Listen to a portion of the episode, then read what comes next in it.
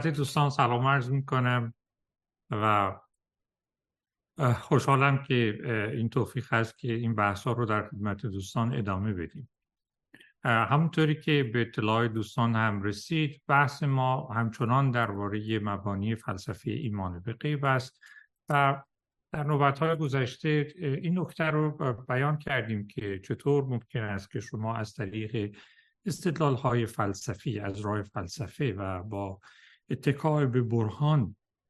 در واقع بتونید راهی به امکان وجود متافیزیکی عالم غیب به مسابه واقعیتی مستقل از ذهن انسانی واقعیت علمی گشوده بشوید.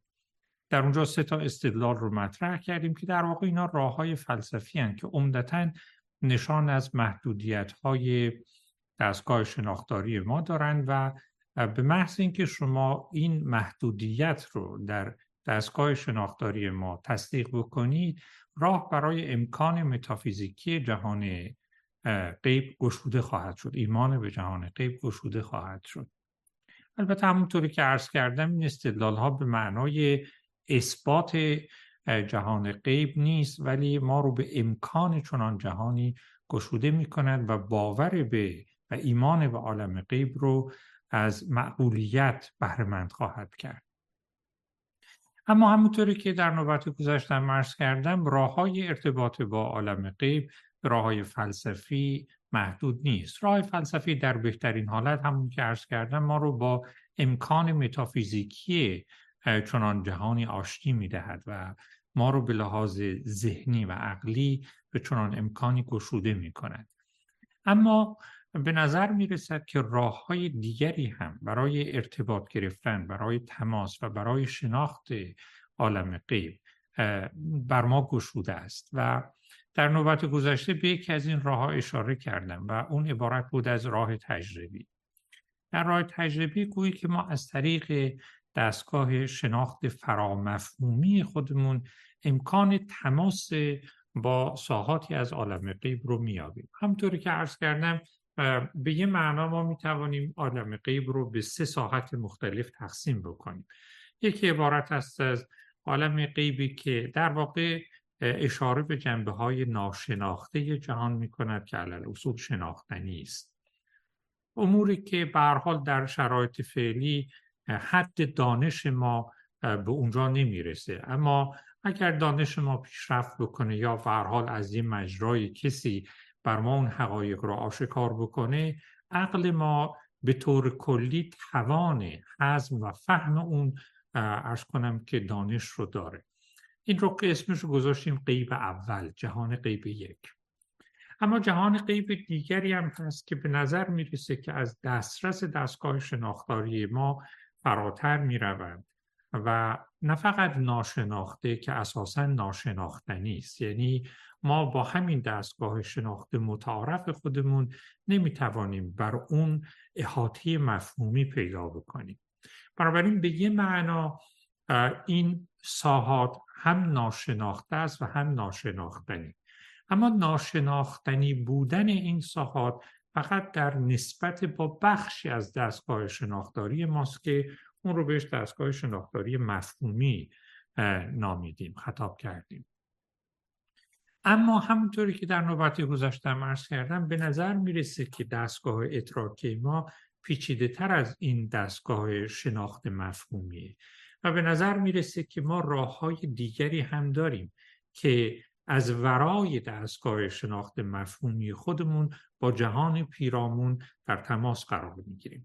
و این دستگاه که بهش گفتیم دستگاه شناخت فرامفهومی گرچه از دقت جزئی نگر دستگاه شناخت مفهومی ما و قابلیت کنترل و احاطه این دستگاه محروم است اما دقیقا به واسطه اینکه از این دقت محروم است به یه معنا قابلیت به جرفا رفتن در او بیشتر است.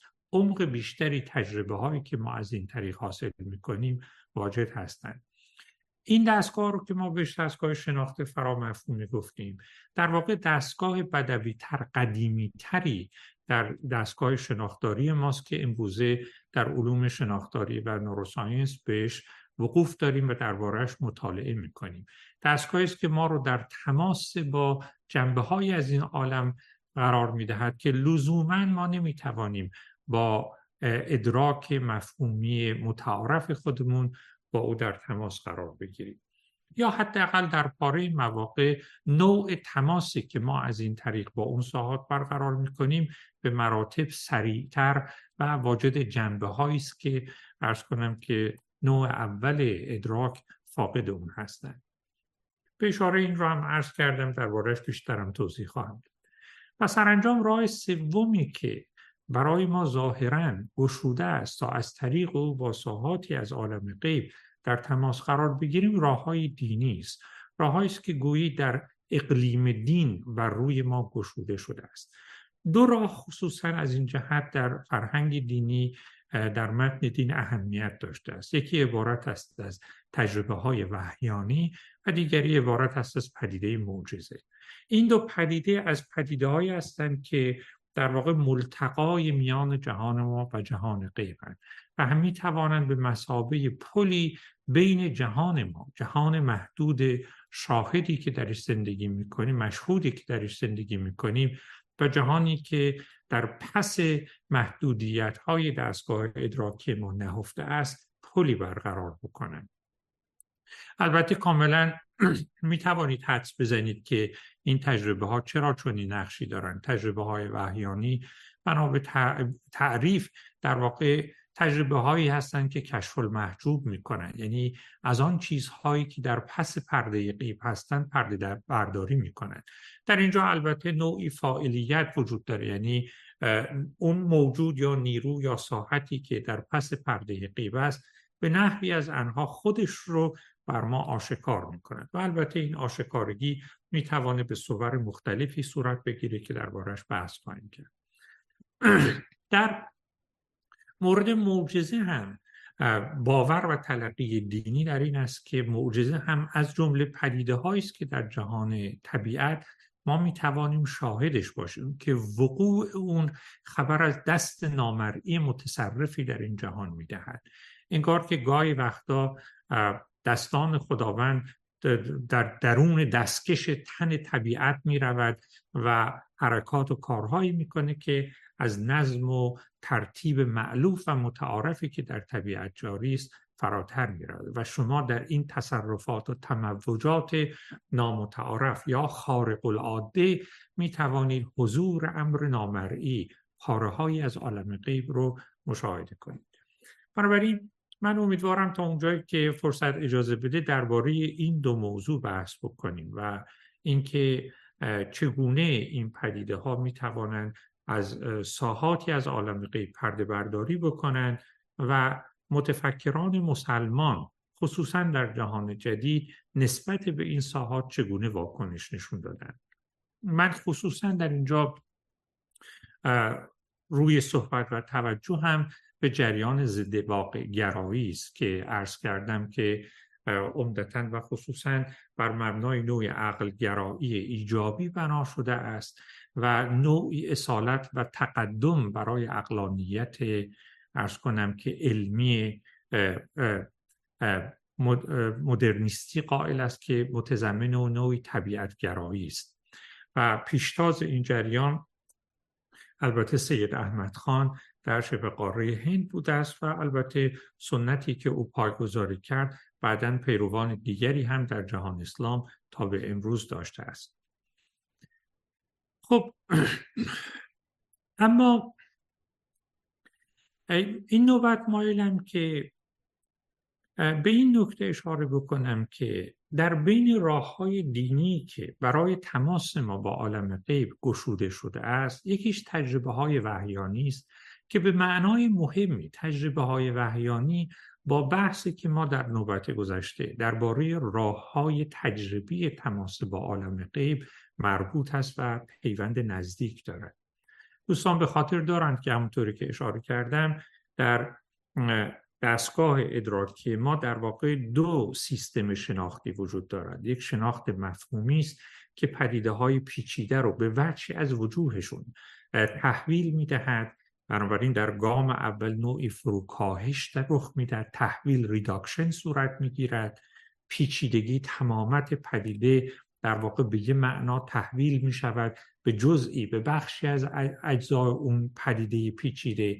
و بعد اون جنبه خاص رو تلاش می‌کنیم که ما در قالب مفاهیم معلوفی که در ذهن در اختیار داریم بگنجانیم مثل قالبایی که از پیش تعیین شده که داریم و این ماده خام رو در این قوالب میریزیم و به تناسب شکلی که در این قوالب میپذیرند واقعیت و شناخت ما از واقعیت تعین میپذیرد. بنابراین در اینجا ادراک محصول این تعامل نزدیک بین دستگاه شناختاری ما مفاهیم و قوالب از پیش معین و مقرر ذهنی ما از یک سو و ماده خامی است که در جهان بیرون خودش رو بر حواس و ادراک ما عرضه می کند.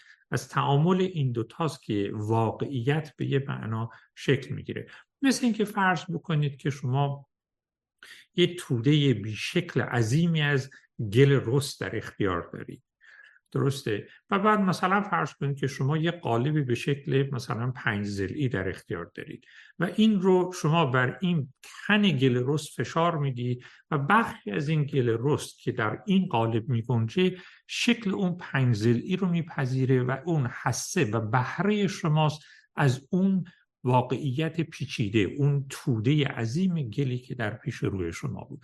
تعبیری که در نظر مولانا هم شنیدید که میگه خب یه دریایی در پیش روی شماست. شما اگه کوزه ای داشته باشید حز و بهرتون از اون دریا به قامت کوزتون خواهد بود. هم به اندازه کوزه و هم به شکل کوزه خواهد بود. یعنی کوزه که در اینجا مفاهیم ذهن ماست نقش خودش رو بر واقعیت می افکند و یه جور به صدا تحویل کوچک کردن واقعیت و شکل بخشیدن به واقعیت وجود دارد و در نتیجه آنچه که ما ادراک می‌کنیم دست کم تا حدی محصول این تعامل و تاثیر مستقیم ذهنی ماست. این رو ما بهش میگیم شناخت یا ادراک مفهومی. شناختی که همیشه از طریق این مفاهیم است. البته این مفاهیم می‌تونن شکلهای خیلی مختلفی بگیرن. در روزگار ما این مفاهیم همونطوری که از سوزان سانتک در نوبت گذشته نقل کردم می‌تونه شکل تصویر به خودش بگیره شکل ارز کنم که انواع ایمیج ها نمادها سیمبول ها رو به خودش بپذیره و اینا رفته رفته تماس ما ارتباط ما با جهان بیرون رو شکل میبخشن اما نکته این بود که ما نوع دیگری هم تماس با واقعیت داریم که لزوما در تنگنای مفاهیم ذهنی ما محدود و محصور نیست. نوعی تماس که بیش از این که مفهومی باشه به یه معنای فراخ عاطفی است. شما ببینید ما همیشه می‌دانستیم که درک عاطفی ما از پدیده ها به مراتب غنیتر و سرشارتر از آن چیزی است که به زبان می آید اصلا یکی از نشانه های یه هنرمند برجسته این است که اون چیزهایی رو که حالاتی رو که ما به شکل عادی و متعارف نمی‌توانیم در زبان بیان کنیم. یعنی از چنگ این ارز کنم که شکل بخشی های مفهومی میگریزد رو در قالب هنری و در قالب نظام های نمادینی که می‌سازیم به نوعی ممثل کنیم. ما نمی‌تونیم به طور تابع خود نعل به نعل ارز کنم باز آفرینیش کنیم. ولی به نحوی می‌توانیم جهانی بیافرینیم که اگر شما همدلانه به اون جهان نشانه ها گام بگذارید اون تجربه به نوعی بر شما دست خواهد داد. و شما بار عاطفی اون تجربه رو می توانید درک بکنید. این تجربه ها که در بسیاری از مواقع از, از طریق عاطفه به معنای وسیع کلمه عاطفه شکل می‌گیرد رو شناخت های فرامفهومی میگیم.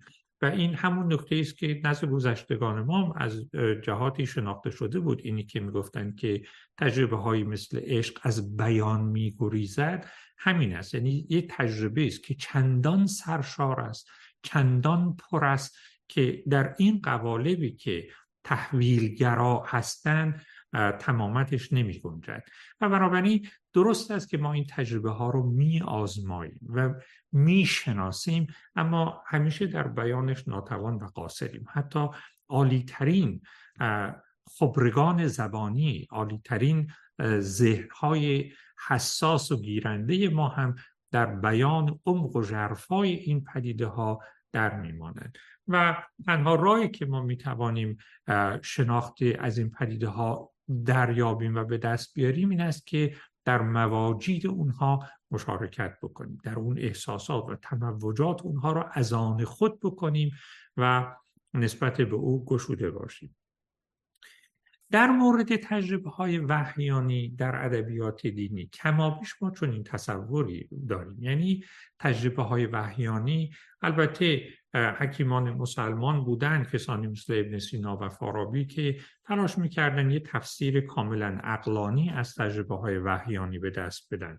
ولی واقعش این استش که اگر تحلیل اونها رو به معنای این دریابیم که تجربه های وحیانی در محدوده شناخت مفهومی دست می‌دهند به نظرم تحلیلشون ناقص و ناتمام است. نکته مهم این است که گویی که ما از طریقی در واقع با عالم غیب در تماس قرار می‌گیریم که بیشتر از این که ارز کنم که مفهومی باشد عاطفی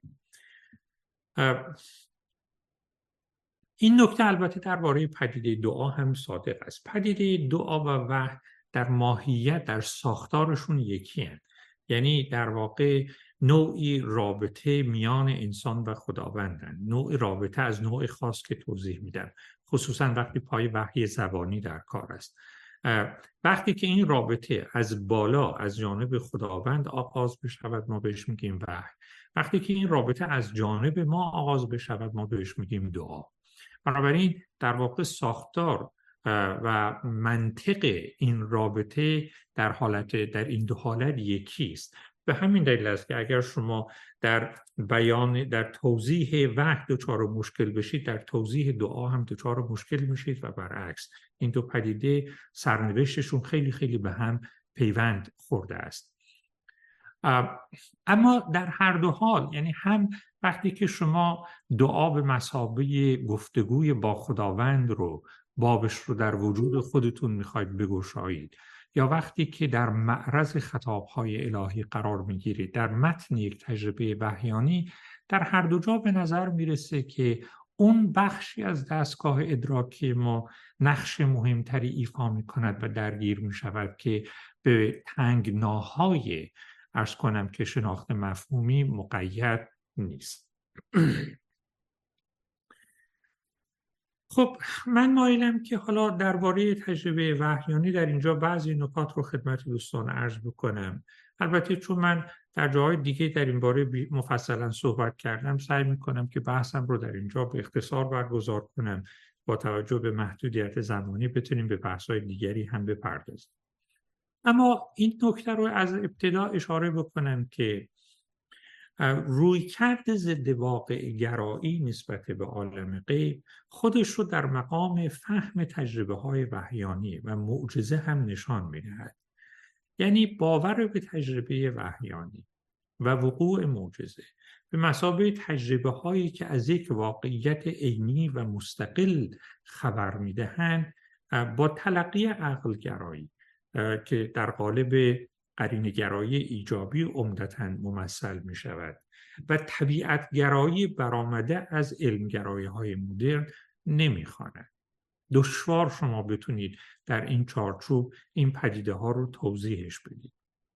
بنابراین کسانی که موضع ضد واقع گرایی نسبت به عالم غیب اختیار می‌کنن در واقع در اینجا هم باید هم موضع رو برای سازگاری بخشیدن میان این عناصر دینی یعنی تجربه های وحیانی و معجزه از یک طرف و اقلانیت علمی مدرن باید در کار بگیرن. یعنی به تعبیر دیگه در اینجا چاره ای ندارن این افرادی که در این اردو کار فکری می‌کنن یا اصل وجود تجربه های وحیانی به مسابه ارتباط با یک موجود واقعی مستقل ماورایی که خبر از ساحات غیب می‌دهد و اصل وقوع معجزه رو یا اساسا انکار بکنن یا از اونها کاملا یه تفسیر طبیعت گرایانه بدن. شما این فرایند رو البته از قبلا می‌دیدید یعنی در بین عقلگرایان جهان اسلام یعنی متکلمان معتزلی و فلسفیان اهل فلسفه فیلسوفان مسلمان این گرایش وجود داشته. اما در جهان جدید که تفکر علمی در واقع یکی از مقومات مدرنیته به شما آمد شما می‌بینید که پیشتازان فکری جهان اسلام برای معقول کردن باورهای دینی لاجرم دست به تعویل های خاصی از این عناصر دینی زدن.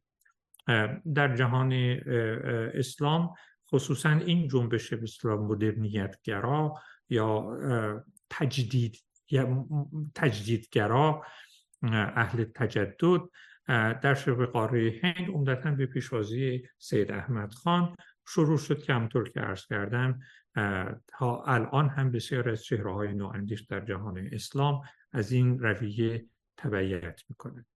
شما ببینید وقتی که پای تجربه های وحیانی پیامبر اسلام در میان میاد بسیاری از مستشرقین در قرن 19 و قرن 20 معتقد بودند که بسیاری از مستندات تاریخی که از این تجربه ها حکایت می کرد این که مثلا فرض کنید که در نخستین تجربه وحیانی پیامبر در قار هرات چه گذشت یا تجربه معراج پیغمبر چه بود و غیره این گروه از مستشرقین معتقد بودند که مستندات تاریخی که درباره زندگی پیامبر و تجربه های وحیانی او وجود داره در صحتش باید جدا تردید کرد.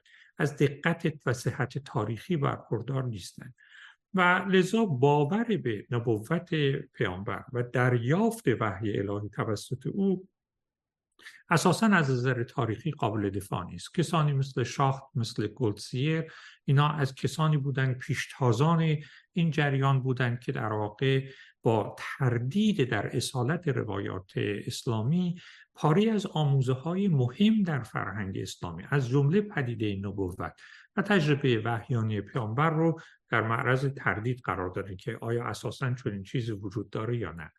حتی در مورد خود قرآن هم انتصاب قرآن به پیامبر و اصل اصر پیامبر هم محل تردید بود. کسانی مثل جانز جان ونزبرو اینا در واقع معتقد بودن که اصلا قرآن محصول اواخر قرن دوم و اوایل قرن سوم هجری است و اصلا پیش از اون چیزی کتابی در میان مسلمانان به اسم قرآن وجود نداشته است. این یک گروه بودن که این داوری های خودشون رو تحقیقات خودشون رو در این زمینه منتشر کردن. این نسل البته آثارشون رفته رفته توسط مسلمانان خوانده شد. کسانی مثل سید احمد خان و دیگران این آثار رو خوندن و نقد علمی که این افراد بر اصالت روایات تاریخی و ارز کنم که کتاب های روایی مسلمانان کرده بودند چندان جدی بود که یا باید در مواضع سنتی خودشون تجدید نظر می‌کردن یا باید پاسخ مناسبی براش فراهم می‌کردن. بنابراین این یه موج اولی بود که اساس باور به تجربه های وحیانی در جهان اسلام رو به چالش کشید. گروه دیگری از این مستشرقان بودند که البته موضع ملایم تری داشتند یعنی این افراد در واقع معتقد بودند که اصالت تاریخی دست کم پاری از این روایات رو میشه پذیرفت و روایت کلی مسلمانان از اینکه یه شخصی به اسم پیامبر بوده است و بر او چه گذشته و چه کتابی داشته و غیره علل اصول قابل اعتماد است. و این پیامبری هم که ادعا می کرده است که واجد فلان تجربه هایی است او هم به نظر میاد که قرآن حکایت می‌کنن که آدم صادقی بود است. در صداقت پیامبر و ادعای او مبنی بر در, در دریافت و تردید نمی‌کردن مثل کسانی مثل مونتگومری وات آن ماری اما این افراد معتقد بودند که به رغم اینکه به هر حال پیامبر در این باورش که به واقع صدا و خطاب الهی رو شنیده صادق بوده اما یا در این باره خطا کرده یعنی این که فکر می‌کرده واقعا یه موجودی از بیرون یه فرشته یه موجود فائلی از بیرون مستقل با او گفتگو می‌کرده خطا کرده. یا کسانی مثل آن ماری شیمل معتقد بودند که در واقع اتفاقی که افتاده این هستش که ناخداگاه پیامبر با خداگاه او وارد گفتگو شده بود. یعنی وحی عبارت است از گفتگوی میان پاری از وجود پیامبر با پاری از وجود دیگر. و این گفتگو پیامبر رو به این خطا انداخته است که گویی موجود بیرون مستقلی با او وارد گفتگو شده است. بنابراین شما می‌بینید که کسانی مثل خانم شمیلی کتاب بسیار خوبی درباره پیامبر اسلام داره و در اون کتاب ایشون تقریبا این موضوع رو ازش دفاع می‌کنه که وقتی ما سخن از وحی میگیم معناش نیست که روایات اسلامی درباره این امور نادرستند یا پیامبر در بیان ادعای خود صادق نبوده. نه اینا نیست. ولی در واقع اتفاقی که افتاده اتفاق سایکولوژیک بوده.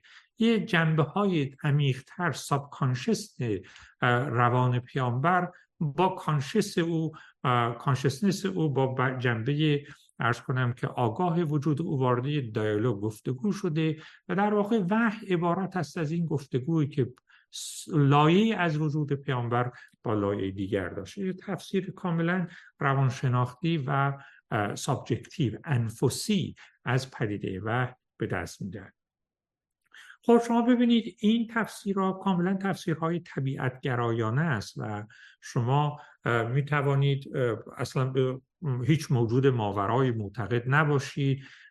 کاملا تفکر علمی ارز کنم که طبیعت گرایانه مادی رو بپذیرید و در نهال به وحی به این معنای خاص کاملا معنای سایکولوژیک هم باور داشته باشید. به این ترتیب این افراد تلاش می‌کردند که به نوعی سازگاری وحی رو با اقلانیت طبیعتگرای برآمده از علم جدید به بهای فرونهادن واقعیت مستقل و عینی تجربه های وحیانی تأمین بکنند. این دیدگاه البته در میان اندیشمندان مسلمان هم تأثیر خودش رو بر جا نهاد و پیروانی تا امروز هم پیدا کرده است. حالا اینکه تجربه های وحیانی رو چجوری باید بفهمیم و آیا این تنها راهی است که ما بتوانیم در چارچوب اقلانیت جدید جایی برای تجربه های وحیانی به معنای تجربه های کشف المحجوب که کشف المحجوب از اون محجوب هایی که از وجود ما هویت مستقل دارن. آیا می‌تونیم همچی درکی از تجربه های وحیانی داشته باشیم یا نه این نکته است که دربارش بحث خواهیم کرد. اما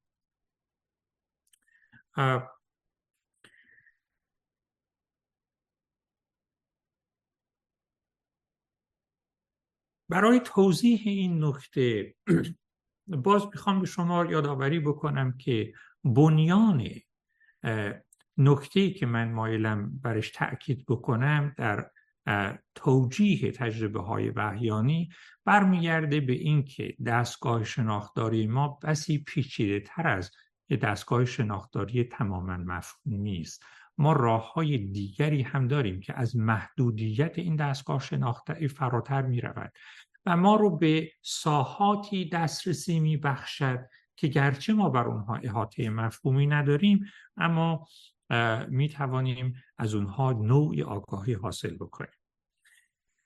تجربه وحیانی در واقع همونطوری که عرض کردم یه جور کنار زدن پرده و آشکار کردن امر پنهان است. نوعی تجربه کشف المحجوب است. در تجربه های وحیانی از جنس کشف المحجوب یعنی تصویری از تجربه های وحیانی که شما کمابیش در قرآن می‌بینید درک پیامبر اسلام از تجربه خودش همین بود. و مسلمانان قرنها تجربه وحیانی پیامبر را از این جنس تلقی کردن و سایر پیامبران این است که کسی مثلا خدا یا بخشی ساحتی از ساحات غیب امری پوشیده رو به واسطه بر کسی آشکار می‌کنه درسته؟ بنابراین یه فاعلی وجود داره که یه ساحتی رو که بر ما پوشیده است به نحوی بر ما که در اینجا رسنده پذیرنده دریافت کننده این پیامیم آشکار می‌کنه. این وحی البته در فرهنگ اسلامی اشکال مختلفی پذیرفته است. من در اینجا خصوصا مایلم به تجربه از وحی اشاره کنم که شما می‌تونید بهش بگید وحی انکشافی.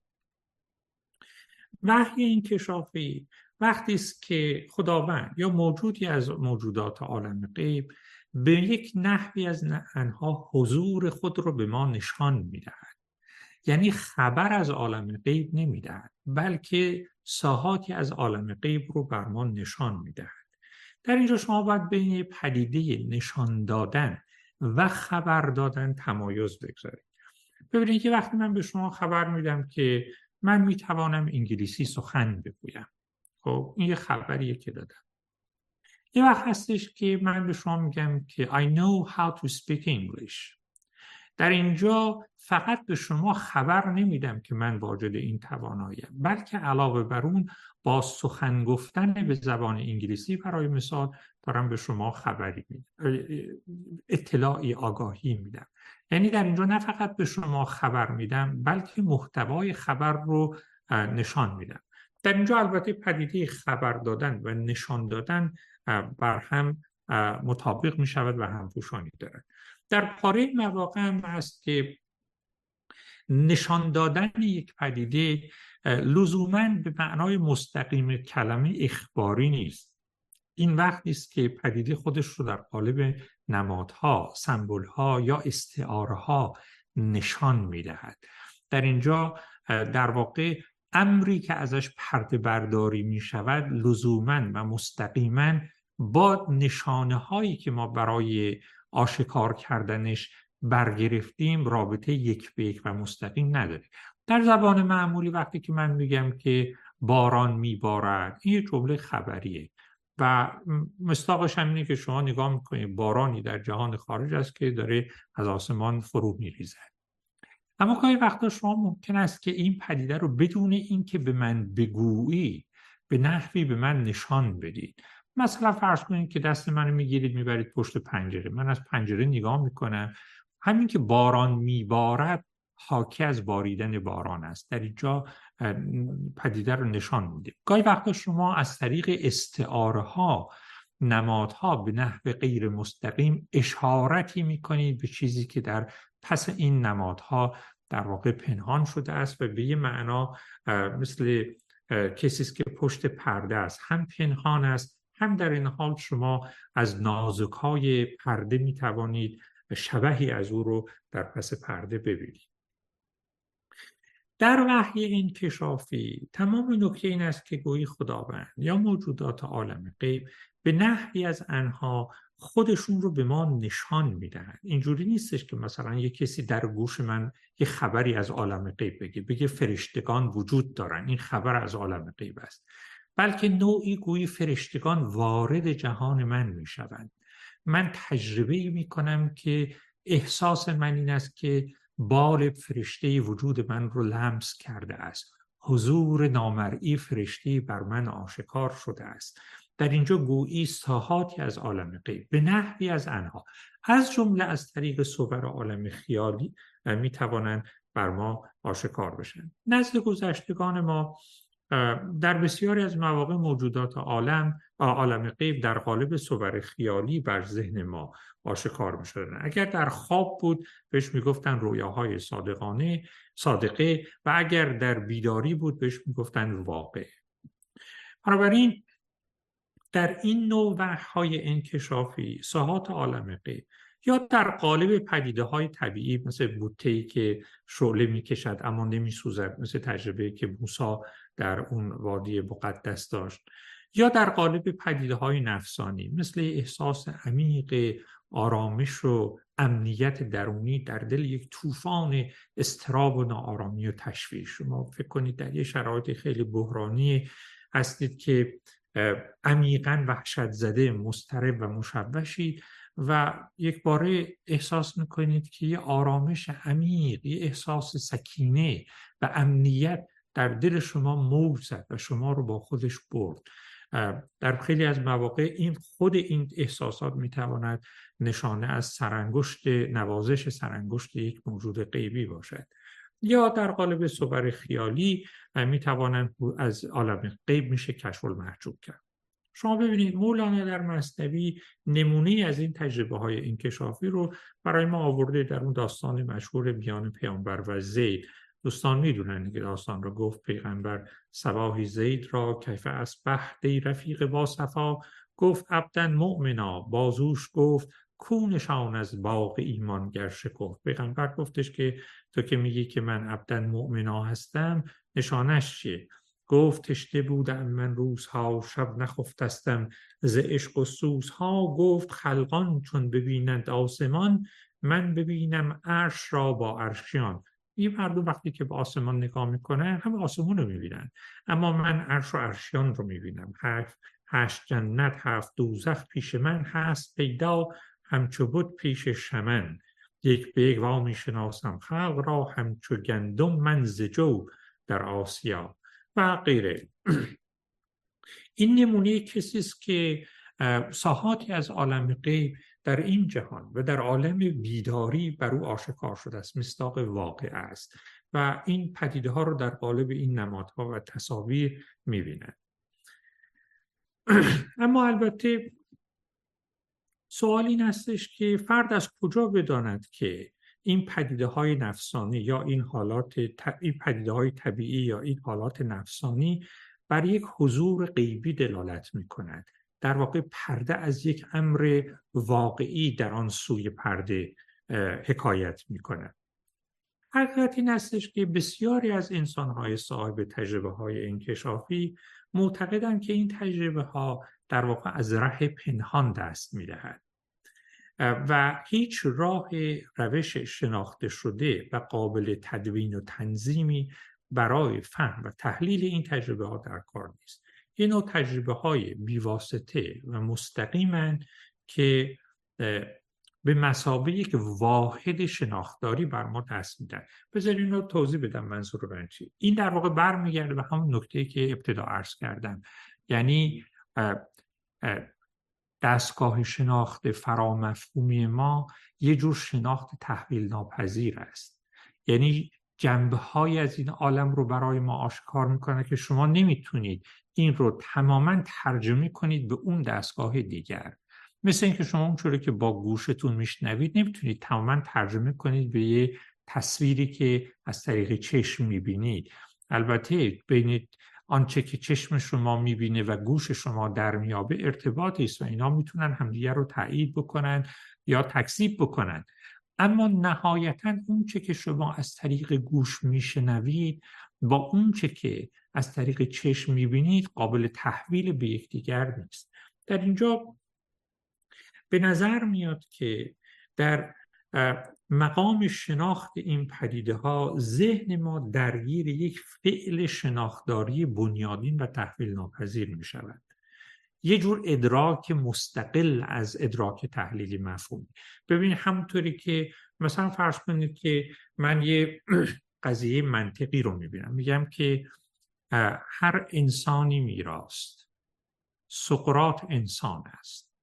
بنابراین سقرات میراست درسته. همه ما وقتی که این استدلال رو میشنویم نتیجه رو قبول داریم. ولی چرا؟ کسی نمی‌تونه چرا. یعنی شما هیچ استدلالی نمی‌تونید برای این گزاره بکنید این برهان بکنید. هر استدلالی هم که بخواید برای این برهان بکنید یه جوری خود این برهان درش فرض گرفته شده است. پس چجوریه که شما وقتی این برهان رو میشنوید در واقع اعتبار این برهان رو به وضوح می‌بینید؟ برای اینکه در واقع شما یه فعل شناختاری بنیادین و تحویل ناپذیر در اینجا داره انجام میشه که به واسطه او شما این دانش یک باره برای شما مکشوف می شود و به نظر میاد که این رو شما به چیز دیگری نمی توانید تحویلش بدید. به نظر میاد که در این نوع تجربه ها های انکشافی در واقع ما با یک فعل شناختاری بنیادینی کار می‌کنیم که همونطوری که عرض کردم از ادراک تحلیلی مفهومی ما مستقل است و به جای اینکه موضوع رو به وجه یا وجوهی ساده شده فرو بکاهد تحلیلگرا باشه خودش رو به روی موضوع گشوده می کند و اجازه می دهد که اون موضوع در تمامت خودش ما رو در بر بگیرد. در واقع در تمامتی که علل اصول فهم ناپذیر است علل اصول فروناکاستنی است. در برسد و ما رو در خودش احاطه بکند. بنابراین ببینید ما دو مکانیسم شناختی داریم. شناخت مفهومی به تعبیری که اگر بخوام تعابیر مولانا رو به کار ببرم شناخت مفهومی مثل شکارچیه مثل سیاد. یه تور داره و با این تورش میره به شکار. باید بره به شکار. توجه می‌کنی. و باید تورش رو بندازه و به اندازه و به ظرفیت تورش شکار می‌کنه. هر شکار رو نمی‌تونه. این شکارهای خیلی کوچیکن از تورش میگریزن. به دام او در نمیان. یه شکارهایی هم خیلی بزرگن. این تور براش کوچیکه به تورش در نمیاد. در واقع شکل و ظرفیت این تور معین می کند محدوده پدیده ها موجوداتی که به شکار این تور در میاد.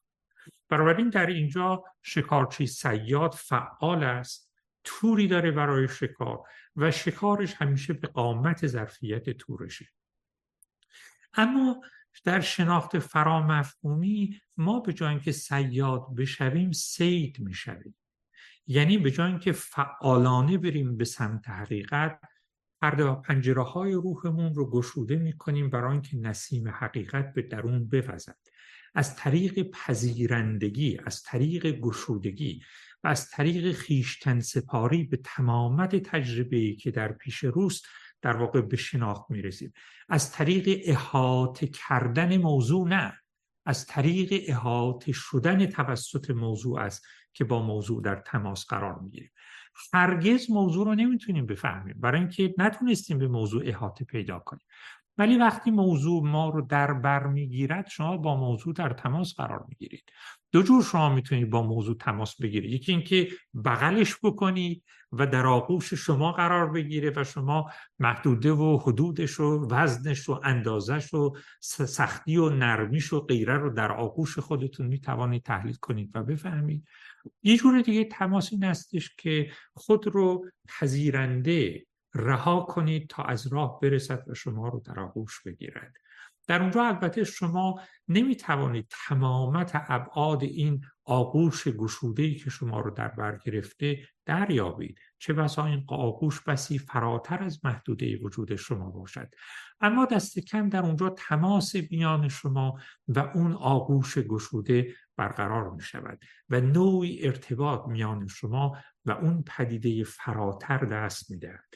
در اینجا در واقع شما به جای اینکه از دستگاه شناخت مفهومیتون سیادوار به سراغ حقیقت بروید در واقع از دستگاه شناخت فرامفهومیتون استفاده می‌کنید که از طریق پذیرندگی گشودگی سید حقیقت بشوید گفت عشق می‌گوید به گوشم پست پست سید بودن خوشتر از سیادی است. شما ببینید عارفان ما در واقع نکتهشون این بود که برای تماس با بعضی از ساحات این عالم شما باید مکانیسم شناخت و ادراکتون رو تغییر بدید.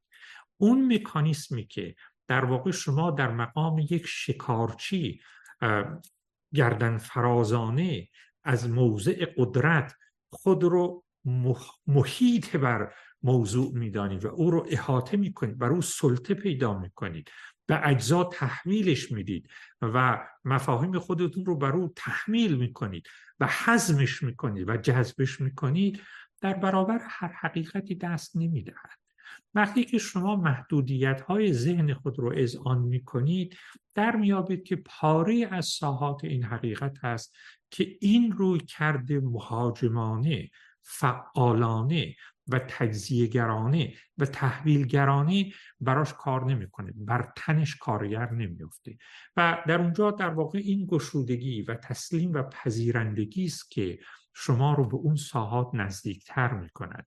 بنابراین به نظر میاد که در اینجا این دستگاه شناخت فرامفهومی که مستلزم نوع شکیبایی نوعی پذیرندگی و گشودگی به تمامت پدیده و خود رو به او سپردن است از جمله راههایی است که شما در واقع با این ساعت از طریق پدیده ای که ما بهش تجربه های وحیانی میگیم می‌توانید در ارتباط قرار بگیرید. بنابراین در اینجا به نظر می‌رسه که در وحی انکشافی ساحت غیب وجود و حضور خودش رو از طریق نوعی فعل شناختاری بنیادین و تحویل ناپذیر به ذهن ما نشان می‌دهد. خبر نمیدن. خبر دادن یه کار مفهومیه. شما میگید که علی آمد. باران بارید. این جمله شما یه نهاد داره یه گزاره داره. یعنی تجزیه میشه به اجزا. اما تجربه های از این قبیل به این عناصر قابل تجزیه نیست. به محض اینکه شما بخواید تجزیهش بکنید در واقع با یک جسد با یک کالبد بیجان روبرو هستید. او رو باید همیشه در تمامتش مثل یک گلی که تا برشاخه است در واقع زیباست و معطر است و لذت. تا به چینیدهش تراوت و شکفتگیش از بین میره. تبدیل به چیز دیگری می‌شود. بنابراین اینجا به نظر میاد که تجربه های وحیانی خصوصا و تجربه دعا که روی دیگر تجربه وحیانی است در واقع در صورتی تحقق مییابد که از جانب ما انسان ها این قابلیت فراهم شده باشد این شکیبایی و پذیرندگی و گشودگی فراهم باشد تا ما بتوانیم به جای احاطه کردن موضوع توسط موضوع احاطه بشیم این قابلیت شناختاری که ما بهش میگیم شناخت فرامفهومی بنیان در واقع معرفتی تماس با ساحات غیب دو به شمار می رود. شما ببینید باز این نوع تفکیک بین این دو شناخت چیز جدیدی نیست. یعنی البته علم جدید برش سهه می‌گذاره ولی گذشتگان ما به دلیل خیلی ساده که در زندگی تجربی خودشون از هر دو دستگاه استفاده می‌کردن با هر دو مکانیسم شناختاری آشنا بودن. شما باز در ابیات مولانا ببینید کاملا به تفکیک میان این دو حس شناختاری دو دستگاه ادراکی اشاره می‌کنید میگه حس خفاشد سوی مغرب دوان. حس درپاشد سوی مشرق روان. این تفکیکی که بین حس خفاش و حس درباش می کند همین است. حس خفاش به معنای لزوما منفی نیست. حس خفاش یه حس دستگاه حس خفاش که قارو که نمی‌بینه که محیط اطراف که نمی‌بینه کوره. از طریق انعکاس صداش و بازگشت صدا از محیط اطراف یه تصویری از این جهان می‌سازه. جهان پیچیده بیرونی برای خفاش از طریق صوت از طریق ارز کنم کوتاه و بلند بودن این صوت هایی که میفرسته و این که دریافت می‌کنه تصویرش از جهان شکل می‌گیره. جهان رو باید به این نشانه های صوتی تحویل بده و بعد از طریق این نشانه ها در واقع بیلدینگ بلاک سنگ های بنایی درست بکنه که کل این بنای واقعیت رو براش بسازه. در اما در مقابل مولانا از حس درپاش سخن می‌گوید. حس خفاش سوی مغرب است. یعنی برای امور این جهان برای کار و شغل و مهندسی و پزشکی و معلمی و غیره و غیره به کار میاد. اما حس دور پاش سوی مشرق روان است. یعنی نوع متفاوتی از دانش و معرفت رو بر ما میگشاید. راه حس راه خران است ای سوار. البته طبیعی که مولانا که براش اون نوع معارف اصالت دارن زبانی که برای حس خفاش به کار می‌بره ممکن است که تخفیف آمیز باشه. ولی لزوما شما دلیلی نداره که این تخفیف رو در این عبارات بخوانید. گفت حس راه حس راه خران است ای سوار ای خران را تو مزاحم شرم پنج حسی هست جز این پنج حس. آن چو زر سرخ و این حس ها چو مس. اندران بازار کیشان ماهرند حس مس را چون حس زر کی خرند حس ابدان قوت ظلمت می‌خورد حس جان از آفتابی میچرد شما کاملا می‌بینید از نظر مولانا این تفکیک در دستگاه شناختاری کاملا شناخته شده و روشن است و به ما می‌گوید که به تناسب حقیقتی که مایلید باش در تماس و ارتباط قرار بگیرید باید دستگاه های شناختاری متفاوت رو به کار ببرید و حس دورپاش یا حس زر در واقع اون حسی است که بنیان معرفتی راه تجربی ما برای تماس با عالم غیب است که از جمله در پدیده وحی انکشافی خودش رو نشان میده.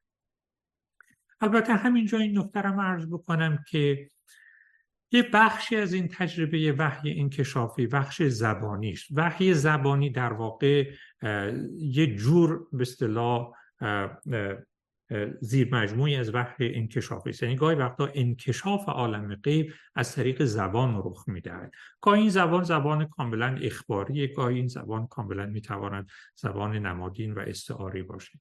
این نکته را از اون جهت عرض می‌کنم که به هر حال در سنت ادیان توحیدی یعنی یهودیت مسیحیت و اسلام این ادیان کلام محورند یعنی خودشون رو گیرنده کلامی می‌دانند که خداوند از طریق پیامبرانش برای انسان ها فرو فرستاده است.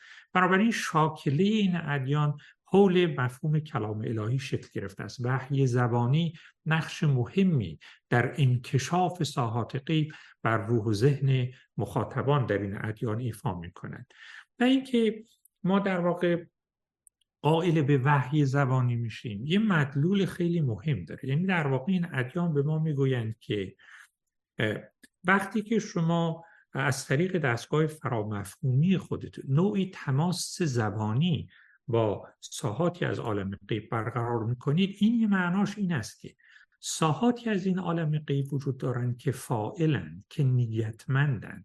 به تعبیری که گاهی وقتا در فلسفه های امروزین رایج شده و به کار می‌برن متشخص است. یعنی نوعی تشخصمندی نه اینکه شخص باشند نوعی آگاهی نوعی نیتمندی نوعی اینتنشنالیتی در ساحاتی از عالم غیب وجود دارد. گویی فقط اونچه که در پس غیب میگذرد موجودات یا یه به واقعیت فاقد شعور و آگاهی نیست. برای که شما کاملا ممکنه یه آدم کاملا طبیعتگرا باشید و معتقد باشید که بله یه ساحاتی از این عالم غیب است. به این معنا که از دسترس دستگاه شناختاری ما بیرون است. همیشه هم بیرون خواهد مون اما از همین جنس ماده معمولی و به یه معنای جورایی در چارچوب زمان و مکان و یه جورایی شاید مشمول خیلی از این قوانین فیزیکی باشن که در این جهان ما هم کار می‌کنن. اما ادیان به ما نکته دیگری رو هم اشاره می‌کنن و اون استش که تماسی که ما گاهی وقتا با جهان ماورا می‌گیریم با یک فائل نیتمند واجد شعور آگاهی است. یعنی خبری که از آن سو به ما می‌رسه. تعاملی که ما از طریق تجربه وحیانی با چیزی که در آن سوی پرده میتپد برقرار می‌کنیم یه جور تعامل نیتمندانه است. انگار که شما فرض کنید که یه کسی این تورینگ تست رو دوستان می‌شناسن دیگه. تا مدت ها یکی از دلایلی که تورینگ اون از پدر در واقع کامپیوتر جدید معتقد بود یه راهی که شما می‌تونید بین به اصطلاح انسان ذهن انسان یه موجود صاحب ذهن و یه ماشین تمایز قرار بدید اینه که وارد یه گفتگو باش میشید. و اگر اون بتونه به سوالات شما پاسخهای متناسب بده رفته رفته این نشون میده که شما دارید با یه ذهن سر و کار دارید نه با یه ماشین. حالا علا رقمی حالا مشکلاتی که این تصویر و این تست داره حالا من موضوع بحثم نیست. ولی در خیلی مواقع شما از طریق نوع رابطه ای که داد و ستد اطلاعاتی که بین شما نوع تماسی که بین شما و آنچه که در آن سوی خط هست میگذرد به شما این ایده میده که بهترین تفسیر این تجربه این است که آن که در آن سوی این رابطه نشسته است یک موجود واجد آگاهی واجد نیتمندی و واجد نوعی ذهن است. یعنی یه موجود متشخص است. شما می توانید بگید که بهترین مدلی که من می توانم این تجربه رو توضیح بدم این است که فرض بکنم این کسی که از اون طرف به نشانه های من پاسخ متناسب می دهد در واقع یک موجود واجد شعور اراده ذهن و فاعلیت است. بنابراین به محض اینکه شما در ادیان ادعا می کنید که وحی انکشافی می تواند صورت زبانی بپذیرد معناش این استش که عالمی که در پس این پرده نهفته است کاملا ممکن است که واجد حدی از آگاهی و نیتمندی و شعور و اراده باشد. بنابراین شما این نکته رو اضافه بکنید که جهان غیب کاملا ممکن است که واجده یعنی بر مبنای این تجربه زبانی شما می‌تونید بگید کاملا ممکن است که جهان غیب در واقع بخشی از این جهان غیب واجد نوعی شعور آگاهی باشه که کاملا ممکن است که از نوع آگاهی که در جهان ما دسترس پذیر است فراتر باشه. به در سنت ادیان توحیدی به محض اینکه شما به امکان وحی زبانی اذعان می‌کنید در واقع قائل بینید که در جهانی که پس این پرده میگذرد یک فائل متشخص یعنی صاحب ذهن اراده و فاعلیت است که البته در مدل ادیان توحیدی به او خدا اطلاق می شود خب من متاسفانه به نظر میاد که وقتمون تمام است. بنابراین من در اینجا متوقف میشم. فقط این نکته رو عرض بکنم که بنابراین تا اینجا اونچه که ما دیدیم این بود که شیوه دستگاه شناخت فرامفهومی ما در واقع یه بنیان معرفتی برای تماس با عالم خارج و عالم غیب برقرار می‌کنه.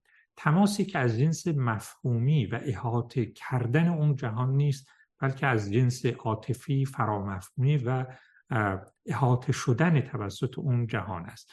و به این معنا تجربه های وحیانی. وقتی که خداوند جهان رابطه را از آن سو آغاز می کند یا تجربه های دعایی یعنی وقتی که ما از این سو باب این گفتگو رو میگشاییم در واقع ما از طریق دستگاه ادراک فراش مفهومی خودمون تلاش می‌کنیم که در واقع از حد محدودیت های وجودی خودمون به عنوان یک انسان محدود حدی فراتر برویم و اندکی افق جهانی که درش زیست می‌کنیم رو بگشاییم اما راه سومی که امیدوارم در نوبت گذشته آینده دربارش صحبت کنیم برمیگرده به راهی که تقریبا و اساسا یک راه دینی است و اون برمیگرده به مسئله معجزه.